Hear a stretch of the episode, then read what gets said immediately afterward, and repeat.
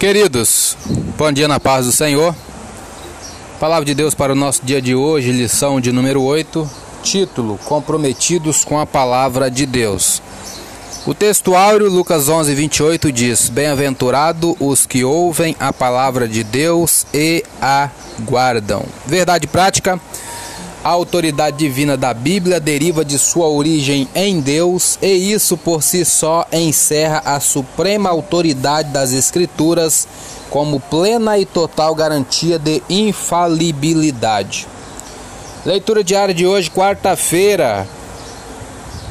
Lucas 4:4 O poder da palavra de Deus é capaz de vencer o diabo.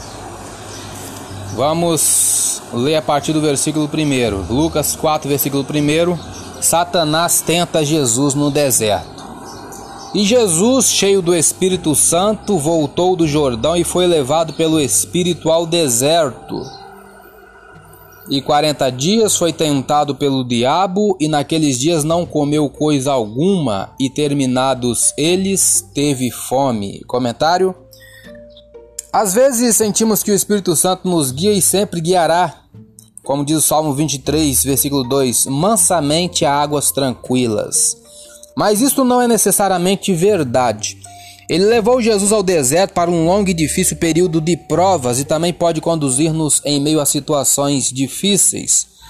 Assim, quando você enfrentar tribulações, primeiro certifique-se de que não as acarretou por meio de pecados ou escolhas erradas.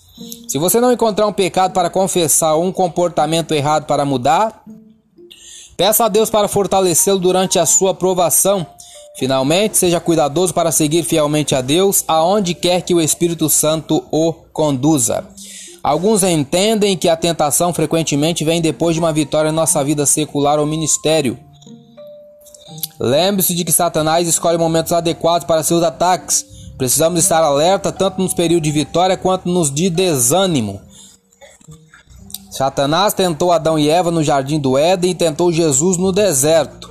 O diabo é um ser real, um anjo caído e rebelde, não um símbolo ou uma ideia. Ele luta constantemente contra Deus e contra aqueles que seguem e obedecem ao Senhor. Jesus foi o principal alvo das tentações do diabo.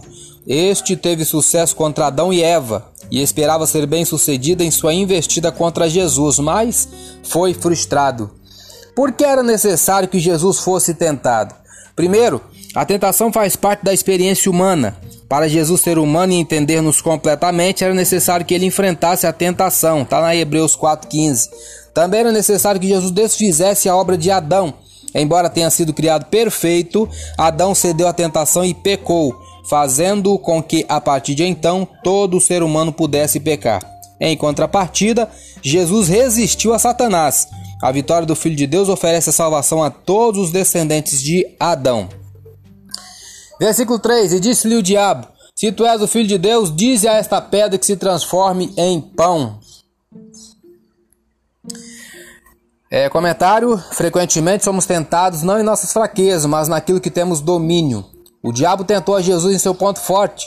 Jesus tem todo poder. Ele poderia usá-lo para mover ou transformar as pedras, governar os reinos do mundo e até convocar os anjos para servi-lo. Satanás queria que Jesus usasse este poder sem considerar sua missão. Quando cedemos ao diabo e usamos erradamente nossos recursos, tornamos-nos orgulhosos e presunçosos. Confiando em nosso próprio poder, sentimos pouca necessidade de Deus. Para evitar esta armadilha, devemos perceber que nossas forças e dons são dádivas de Deus para nós. Devemos consagrá-los a Deus. Versículo 4, que é o que é o versículo chave de hoje. E Jesus lhe respondeu dizendo: Escrito está que nem só de pão viverá o homem, mas de toda a palavra de Deus. Alguns comentários para terminar aqui. Satanás pode tentar-nos a duvidar da verdadeira identidade de Cristo. Uma vez que questionemos se Jesus é ou não Deus, torna-se muito mais fácil cedermos à vontade do maligno.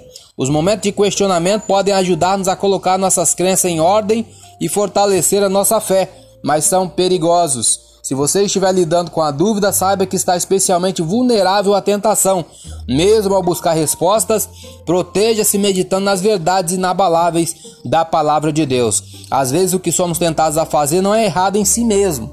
Transformar uma pedra em pão não era necessariamente ruim, O pecado não estava no ato, mas na razão por trás. O diabo tentou fazer com que Jesus tomasse um atalho e resolvesse o problema de imediato, à custa de seus objetivos futuros.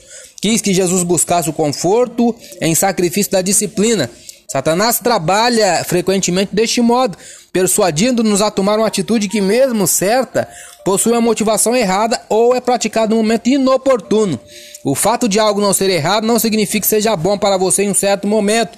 Muitas pessoas pecam ao tentar satisfazer desejos legítimos fora da vontade de Deus ou à frente do tempo estabelecido por Ele. Antes de agir, primeiro se pergunte: o Espírito Santo está me guiando a fazer isto ou é Satanás tentando colocar-me fora do caminho? Eu sou Elias Rodrigues, essa foi mais uma leitura diária de hoje. Compartilhe essa mensagem com seu grupo de amigos e que Deus nos abençoe. Amém.